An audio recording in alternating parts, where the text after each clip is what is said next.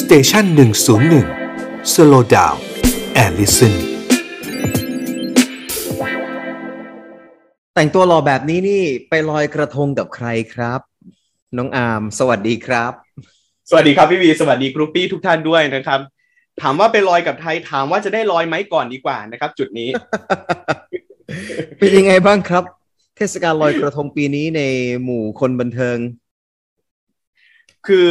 ถามว่าเป็นยังไงบ้างปกติอะหมายงานมันจะคึกคักมากหมายงานในที่นี้ก็คือจดหมายเชิญนะครับ ว่าจะมีงานอีเวนท์ที่ไหนอะไรยังไงดาราคนไหนจะแต่งตัวเป็นนางนพมาศไปขึ้นเสลียง มีการแห่ขบวนอะไรอย่างเงี้ยเยอะแยะปกติมันจะเป็นแบบนั้นพี่วีอืมแต่ว่าในปีเนี้ยก็ต้องยอมรับว่ามันก็ค่อนข้างเงียบเหงากว่าหลาย ๆ ปีที่ผ่านมาเหมือนกันครับอย่างปีที่แล้วเองก็ แทบจะไม่มีเลย เรียกว่าไม่มีเลยแล้วกันนะฮะพอมาปีนี้มันก็ยังคงเป็นกลิ่นอายในลักษณะแบบนั้นอยู่ครับพี่วี คือเชื่อว่าคนก็ยังไม่กล้าที่จะเสี่ยงในการจัดงานที่มีดาราแล้วมีแฟนคลับมารวมตัวกันเยอะๆ เพราะดาราเองก็เขาก็กลัวนะเอาจริงๆถ้าถ้าเกิดเขาติดขึ้นมาคือมันก็ส่งผลกระทบต่องานอื่น ๆ อีกหลากหลาย โดยเฉพาะใครที่ยังมีคิวในการถ่ายละครอยู่ มันก็จะกระทบกับหลายคนเลย ดังนั้นการรับงานอีเวนต์ ช่วงนี้โดยเฉพาะอย่างลอยกระทงที่จะเกิดขึ้นในวันนี้เนี่ย ก็ครับก็จะต้องพิจารณาอย่างอย่างหนักเหมือนกันสำหรับดารานะพี่วีเมื่อวานนี้พี่อ่านข่าว Big Mountain ไปก็รู้สึกว่าจะยกเลิกเหมือนกันใช่ไหมครับ ใช่ใช่ใช่ครับอืมบิ๊กมอ t เทนก็ประกาศยกเลิกไปนะครับ ก็เราก็เห็นสมควรนะพี่วีก็เป็นสิ่งที่ถูกต้องแหละกับการที่เขาตัดสินใจยกเลิกไป เพราะว่าถ้ามันเกิดอะไรขึ้นมันไม่แฟร์อยู่แล้ว ถ้ามันจะเป็นคลัสเตอร์ใหม่และใหญ่ด้วยเนี่ย อืมอืมแล้วมันเกิดมาจากวงการบันเทิงโอ้โห มันมันมันแย่เลยดังนั้น อืมเบรกเอาไว้ก่อนน่าจะเหมาะสมกว่าในในช่วงนี้อืมอืมก็ดีนะครับได้กลับไปลอยกระทงกันแบบวิถีเดิมๆนะแบบสวยงามใช่แบบไม่ต้องใช่ไปเน้นเรื่องของการปาร์ตี้สังสรรค์ หรือว่าการครับดื่มแบบเตลิดเปิดอืมเปิงมาแต่ความจริงถ้าไม่ใช่โควิด นี่มันลงที่วันศุกร์นี่มันสวยงามมากเลยนะใช่ มันสวยงามมาก ซึ่งซึ่งอย่างวัน countdown ปีนี้31ครับธันวาคม ก็วันศุกร์เหมือนกันอืมเออนะถึงแม้นี่ผมว่าก็เตรียมทำเทปรายการแล้วนะ แบบว่าเฮ้ยเดี๋ยวเดี๋ยวจะต้องหยุดวันไหนบ้างอะไรอย่างเงี้ยเพราะว่าเออเวลาเราทำงานกับคนเยอะๆเนาะพิธีกรครับต่างๆก็ต้องมีการแบบเช็คคิวเขาก็จะหยุดปีใหม่หยุดลอยกระทงกันเออครับครั้งนี้ก็แอบถามเหมือนกันนะพี่วีว่าเฮ้ยลอยกระทงพี่จะไปไหนหรือเปล่า ใครจะไปไหนอย่างถามน้องแจ็คกี้ถามอะไรเงี้ย ไม่พี่ไม่ไปไหนเลยอืมยังกลัวๆกันอยู่นะกลัวกลัวใช่ใช่ทุกคนก็ต้องเซฟเซฟตัวเองมากครับๆครับครับครับดีครับอะเพราะฉะนั้นวันนี้เราก็เลยไม่ค่อยมีเรื่องบันเทิงอะนอกจากเรื่องลอยกระทงไม่ค่อยมีหมายแล้ว สัปดาห์นี้มีอะไรเป็นอสซิบบันเทิงบ้างครับ อะไรเป็นข่าวใหญ่ของวงการบันเทิงบ้าง ถ้าพูดถึงข่าวใหญ่ของวงการบันเทิงในรอบสัปดาห์ที่ผ่านมา เชื่อว่าไม่มีอะไรฮือฮามากเท่ากับเรื่องของหัวใจเรื่องความรักแบบ ข่าวกุ๊กกิ๊กกุ๊กกิ๊กอะอ่าของครับของดารานักแสดง ซึ่งมันก็เป็นเรื่องปกติที่มันเกิดขึ้นในวงการบันเทิง แต่มันไม่ปกติสำหรับบุคคลที่กลายเป็นข่าวนะตอนนี้มากกว่าเออพี่วียังไงฮะ เรากำลังพูดถึงคนแรกเลยบอยปกรณ์อืมบอยปกรณ์เป็นผู้ชายที่ออกตัวมาตลอดเวลาว่า ผมอยากที่จะมีแฟนแล้ว ผมอยากที่จะมีครอบครัวแล้ว คุณแม่ผมเร่งแล้ว แม่ก็อยากให้มี ครอบครัวแม่ก็อยากให้มีหลานแล้วไม่ใช่ว่าผมไม่อยากมีนะพี่ผมอยากมีมากๆ แต่มันหาไม่ได้ ไม่รู้จะไปหามาจากไหน มันไม่มีคนจริงๆอืมคือเขาก็พูดแบบเนี้ย อยู่หลายปีมากตั้งแต่แบบเข้าวงการมาถ้าสังเกตดูดีๆ คือบอยปกรณ์จะเป็นพระเอกที่แทบจะไม่มีข่าวกับผู้หญิงคนไหนเลย อืมแทบจะไม่มีเลยนะฮะ ซึ่งครับก็เลยแบบ เอะเราก็คิดว่าเอ้ยเขาน่าจะต้องโสดไปอีกนานแหละ สไตล์สไตล์แบบนี้อืมแต่ไปไปๆมาๆก็คือมีคนไปเห็นแหละว่าเฮ้ย บอยปกรณ์ไปเที่ยวทะเลอยู่กับน้องเฟย์วงเฟย์ฟางแก้วนะฮะคือแบบ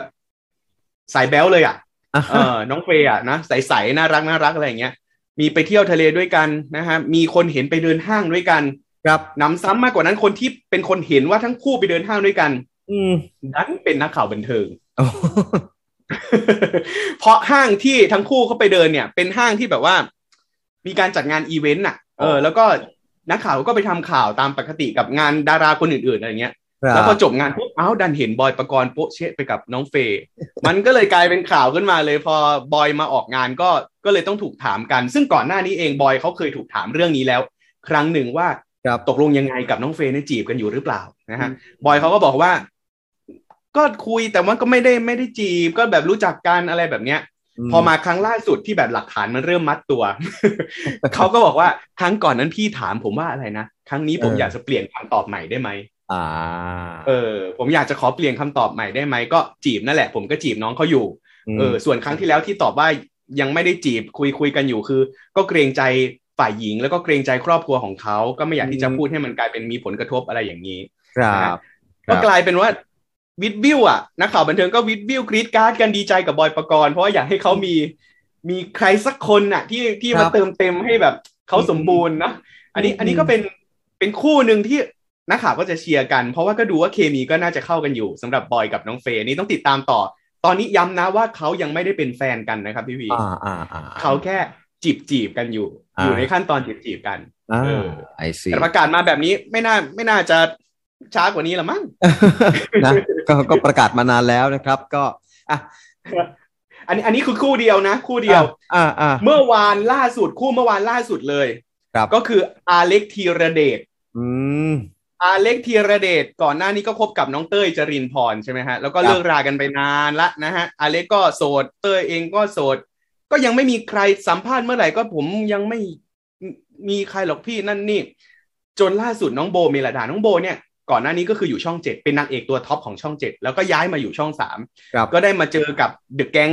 พระเอกช่องสามบอยปกรณ์เกรทวรินทรอาเล็กธีรเดชมีการทำกิจกรรมด้วยกันช่วงโควิดก็ไปมอบเครื่องช่วยหายใจด้วยกันอะไรแบบเนี้ยอืมอืมมันก็เลยเกิดเป็นความเป็นความรับน้องใหม่นะตอนนั้น แล้วประทับใจอะไรกันยังไงก็ไม่ทราบ ก็มีการแบบสารสัมพันธ์ต่อกันมาเรื่อยอืมๆจนกระทั่งมีคนไปจับสังเกตจับพิรุษว่าเฮ้ยโบกับอาเล็กเนี่ย คุยคุยกันอยู่หรือเปล่า อืม อืม ผมก็มีโอกาสได้เจอกับโบเหมือนกัน อ่าอ่าอ่าก็ไปถามสัมภาษณ์โบก่อนหน้าเนี้ยโบก็เขินแล้วก็แบบ พี่ก็ให้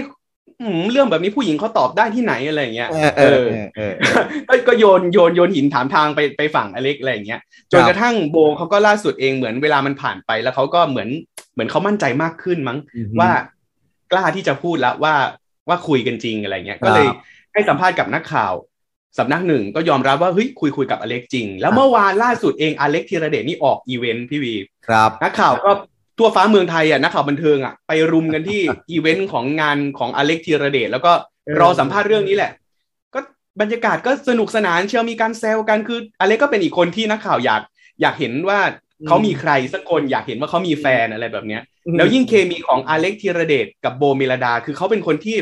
ไลฟ์สไตล์มันค่อนข้างเหมือนกันอะเป็นคนแบบอ่าฮะโก๊ะโก๊ะเปิ่นเปิ่นแมนแมนตลกตลกเออคล้ายๆกัน อเล็กเองก็ยอมรับว่าอะจีบอยู่จริง ๆ นั่นแหละคุยกันอ่ามมาได้สองเดือนแล้ว อ่า เออครับนะฮะนี่ก็เป็นสีสันที่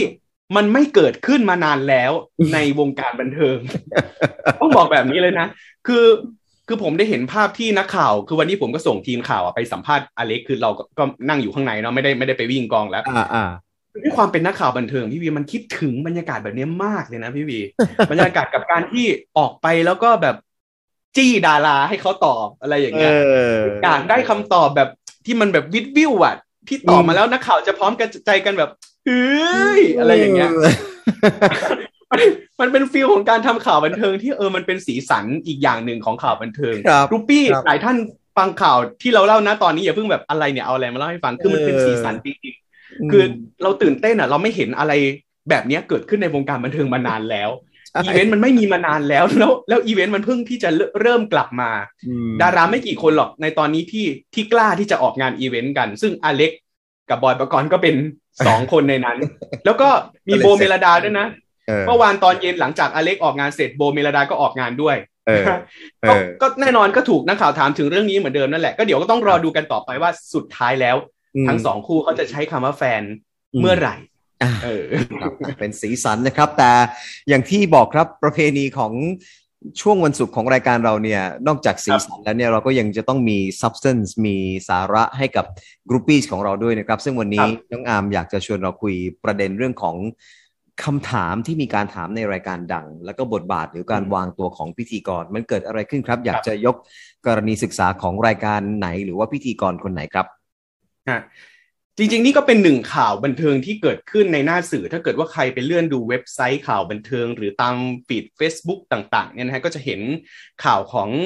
รายการคุยแซบโชว์ขออนุญาตเอ่ยชื่อรายการเลยแล้วกัน เพราะว่าก็เป็นข่าวไปไปทั่วทุกสื่อเนี่ยนะฮะมคือมันมีประเด็นแบบนี้วันหนึ่งเอ่อเทปเทปหนึ่งแล้วกันนะครับ ที่กันนพัฒน์อินใจเอื้อเนี่ยนะฮะไปเป็นแขกรับเชิญ เพื่อที่จะโปรโมทเพลงใหม่ของเขาเอง วันนั้น พี่พีเคนะครับกับคุณชมพู่ก่อนบ่ายก็เป็นพิธีกร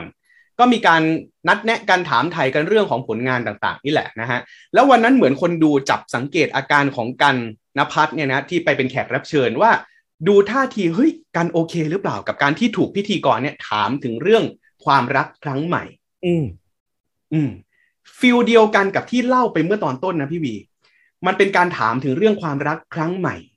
ของดาราเหมือนกันเลยเออแต่โหมดของนักข่าวบันเทิงในการถามอะอืมเขาจะมีลูกลูกเล่น ลูกหยอด ลูกยุ ลูกที่แบบทำยังไงดาราถึงจะตอบเออในสิ่งที่ฉันอยากได้ในคำตอบที่ฉันอยากได้ ฉันต้องตั้งคำถามยังไง ฉันจะต้องแซวยังไง หลอกล่อลีลาใช้ยังไงเออหลอกล่อยังไง มันมันมีลีลาถ้าเกิดว่าใครได้ดูคลิปสัมภาษณ์ ดารา ไม่ว่าจะเป็นบอยปกรณ์หรืออเล็กธีรเดชแบบเต็มๆนะฮะอันคัดของหลายสำนักลงไว้ ลองไปดูปฏิกิริยาของนักข่าวเวลา เวลาเขาเขาพยายามจี้หรือว่าต้อนให้ดาราเนี่ยต้อนจนมุมต้อนเพื่อที่จะตอบตอบในสิ่งที่เขาต้องการ คือมันจะเป็นสีสันอ่าฮะแล้วมันมันก็จะทำให้ดาราเขาไม่ได้รู้สึกโกรธด้วย เออ เพราะเพราะมันผ่านผ่านรูปแบบของการแสดงออกที่มันเป็นทั้งทั้งอวัจนภาษาและและภาษาแล้วที่แล้วพี่สังเกตวิธีการคุยกันของศิลปินดารากับกับตัวผู้สื่อข่าวเองเนี่ย ดูแบบเหมือนเป็นแบบ รู้จักกันน่ะ เห็นกันอยู่ทุกใช่งานใช่ความเป็นแบบใช่ครอบครัวเดียวกันน่ะ อ่า ส่วนใหญ่เราจะสัเป็มนผัแบสบได้นั้นเราสัมผัสได้อ่าอ่าเป็นเหมือนสนิทกันมาก ซึ่งก็เป็นแบบนั้นจริง ๆ คือนักข่าวกับกับดาราเนี่ยจะค่อนข้างสนิทกันด้วยความที่เขาไปงานอีเวนต์แล้วเขาเจอกันบ่อยอย่างเงี้ยพี่เอวีอเออเขาก็จะมีการแบบคุยกันบ่อยนัดทำสกู๊ปกันอะไรเงี้ยบางคนสนิทกันเป็นเพื่อนกันถึงขั้นไปกินข้าวไปดูหนังทำอะไรด้วยกันแบบนี้ มันก็มีแบบนี้ไปเลยอืมไปเลยแบบนี้ก็มี นั่นนั่นเป็นการถามในวงของนักข่าว ทีนี้ครับตัดภาพมาในรายการที่เป็นดราม่าที่มันเกิดขึ้น เรื่องของรายการคุยแซบโชว์อย่างที่บอกว่าก็เป็นการถามเรื่องของความรักเหมือนกันอืมมีหนำซ้ำยังเป็นรายการที่ดำเนินรายการโดยพิธีกรมืออาชีพ อย่างคุณพีเคอย่างคุณชมพู่ก่อนบ่ายนะฮะทีนี้ประเด็นหลักมันอยู่ตรงที่ว่าเฮ้ยตกลงแล้วกันเขาโอเคหรือเปล่ากับการที่ถูกถามแบบนั้น เพราะมันมีบางช่วงบางตอนของการที่น้องกันเขาตอบไปไปประมาณว่าเฮ้ยวันนี้ ผมมาโปรโมทเพลงนะพี่ผมไม่คิดว่าผมจะต้องมาตอบเรื่องอะไรแบบนี้เลย ผมยังไม่พร้อมที่จะพูด ผมยังไม่อยากพูดเลย ผมต้องพูดทุกอย่างเลยเหรอ อะไรแบบเนี้ยอืมมันจะมีประโยคต่างๆ เหล่านี้ ซึ่งอยู่ในอิริยาบถที่ไม่ได้ดูว่าน้องเหวี่ยงหรือว่าไม่พอใจนะพี่วีอืมอืมแต่เป็นคำพูดที่ที่สะท้อนออกมา ทีนี้เราตัดภาพมามองว่าถ้าเกิดว่าเราเป็นคนสัมภาษณ์แขกรับเชิญหรือว่าดาราหรือแหล่งข่าวก็ได้นะฮะอืมแล้วเขามีปฏิกิริยาตอบคำถามเรามาแบบเนี้ยอืม ตัวเราเองก็จะเริ่มคิดอยู่ในใจแล้วนะว่าสิ่งที่เราถามไปอะมันทำร้ายจิตใจเขาหรือว่ามันทำให้เขาไม่พอใจหรือเปล่าในการที่เขาจะตอบคำถามหรือไม่อย่างไรอ่ามันจะต้องมีการมีการตั้งคำถามกับตัวเองอยู่ในใจแล้ว ถ้าเกิดว่าเราเป็นคนถามเขาอะพี่วีอ่าฮะอ่าฮะแต่ในในเคสนี้ผมก็ไม่แน่ใจว่าณตอนนั้น คุณพีเคกับคุณชมพู่รู้สึกอะไรหรือเปล่า แต่ทีนี้พอรายการมันจบแน่นอนทั้งทั้งแขกรับเชิญทั้งพิธีกรเขาไม่ได้รู้สึกอะไรพี่วี เขาบอกแบบนี้ภายหลังนะว่าเขาไม่ได้รู้สึกอะไรกันเลย ทุกอย่างมันจบตั้งแต่ในรายการแล้วอืมพอมันเป็นข่าวเกิดขึ้นกันนภัทรถึงขั้นแบบ direct ข้อความไปหาคุณบีเค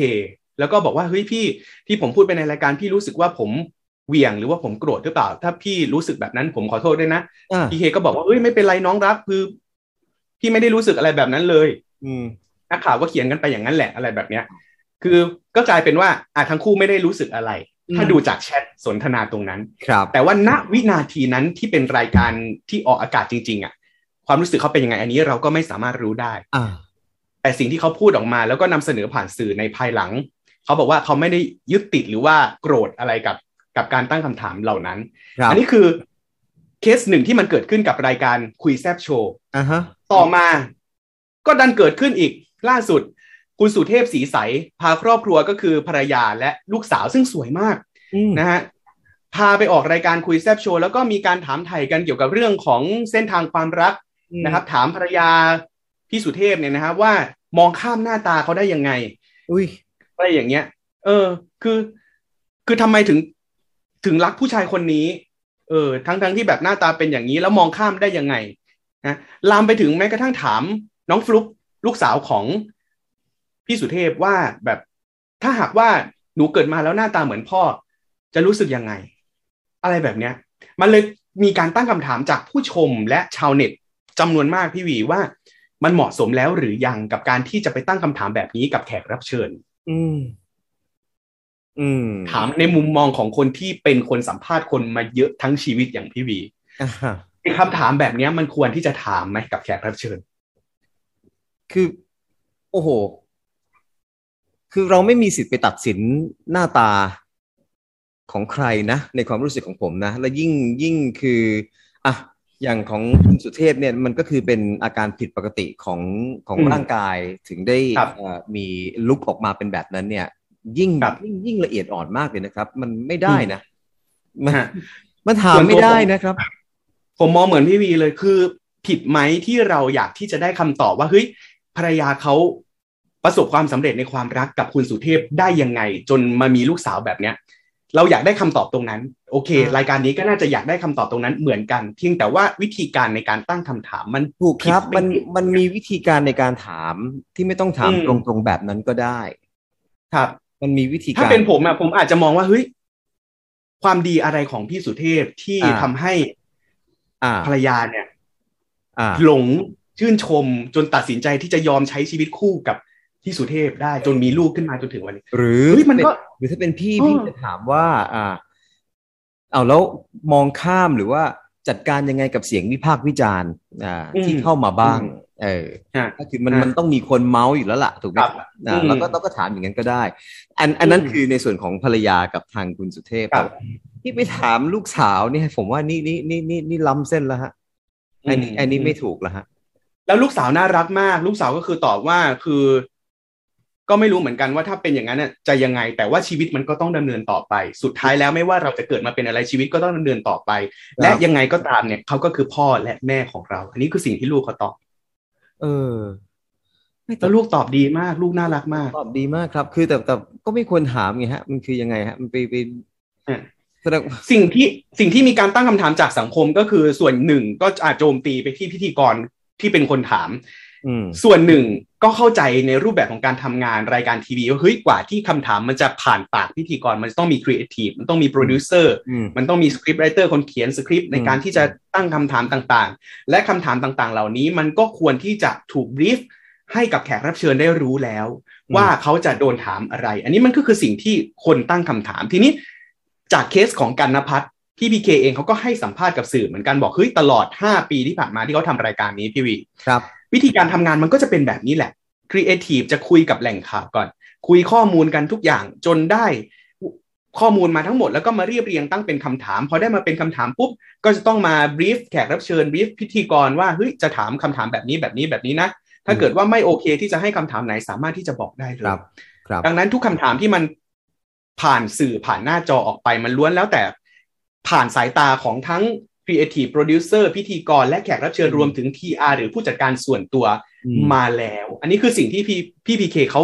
เขาอธิบายเขาชี้แจงออกมาครับซึ่งในมุมของคนทำทีวีเองผมก็มองว่ามันก็เป็นแบบนั้นพี่วีอืมมันเป็นแบบนั้นแหละ คือเวลาเราจะเขียนสคริปต์เวลามีแขกรับเชิญมาทุกอย่างมันจะต้องผ่านการ brief ผ่านการตรวจสอบมาแล้ว ครับ แต่แต่เรามองว่า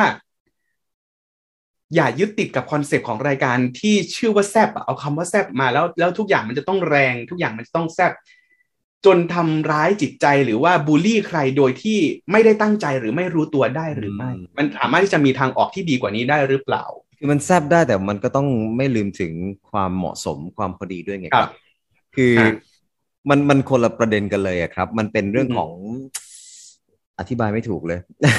ผมผมกับผมกับมองไปว่าเฮ้ย ถ้าเรามองเอ่อพิธีกรที่เป็นทอล์กโชว์ในอดีตอะอ่าเราได้เรียนรู้วิธีวิเอ่อวิธีการใช้ชีวิตหรือไลฟ์สไตล์ของแขกรับเชิญ อย่างอย่างเอ่อคุณวีทีวิทยวัฒน์อย่างอ่าคุณอาต่อยไตรภพอย่างเงี้ยอ่าเฮ้ยทำไมเขาสัมภาษณ์แล้วสนุก แล้วก็ได้ในสิ่งที่ที่คุณอาเขาอยากที่จะให้แขกรับเชิญนั้นตอบจริงอ่าอ่าๆแล้วมันก็สนุกได้ด้วย ครับเสน่ห์แบบนั้นมันแทบจะหายไปแล้วมันมันมีแต่การแข่งขันกันใน เฮ้ยฉันต้องแซบฉันต้องเผ็ดต้องแรงไว้ฉัก่อนฉันต้องถามแรง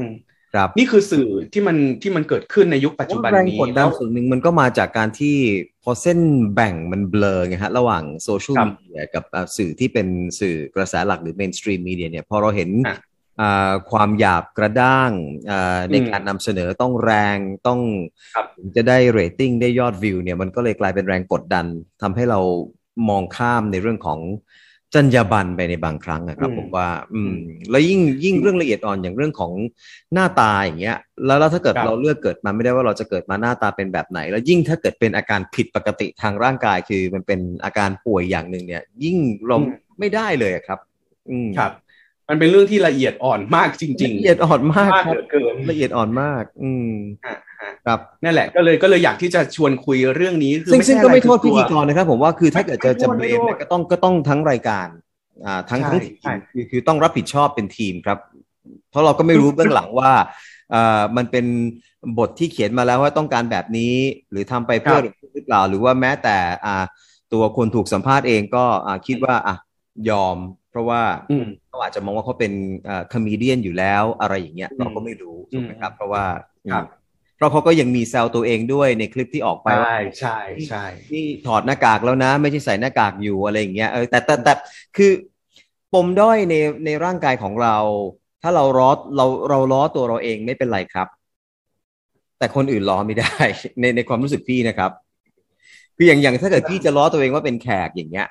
อ่า ถ้าเกิดจะมีคนชอบแซวหรือว่าชอบชอบเล่นในเรื่องของ race อะไรเงี้ยโดยที่ก็ไม่ยอมอ่า คือยังไงฮะไม่เอาใจเขามาใส่ใจเรา ไม่คิดว่าพี่จะรู้สึกอย่างไรอะไรอย่างเงี้ยเอ่อถามว่าโดนมาเยอะไหมโดนมาเยอะมาก ก็เลยถ้าเราล้อตัวเองไม่เป็นไร แต่ถ้าเกิดคนอื่นมาล้อเราเนี่ยมันไม่ได้ไงอืมอืมเออเข้าใจเลย เข้าใจเลยจุดนี้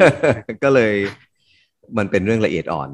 เลยนึกนึกถึงเพลงเพลงหนึ่งเลยอะมันมีท่อนเนื้อเพลงที่บอกว่ายิ้มให้คนทั้งโลกเออร้องไห้กับตัวเองเออข้างนอกดูเหมือนเก่ง โปรดเห็นข้างใน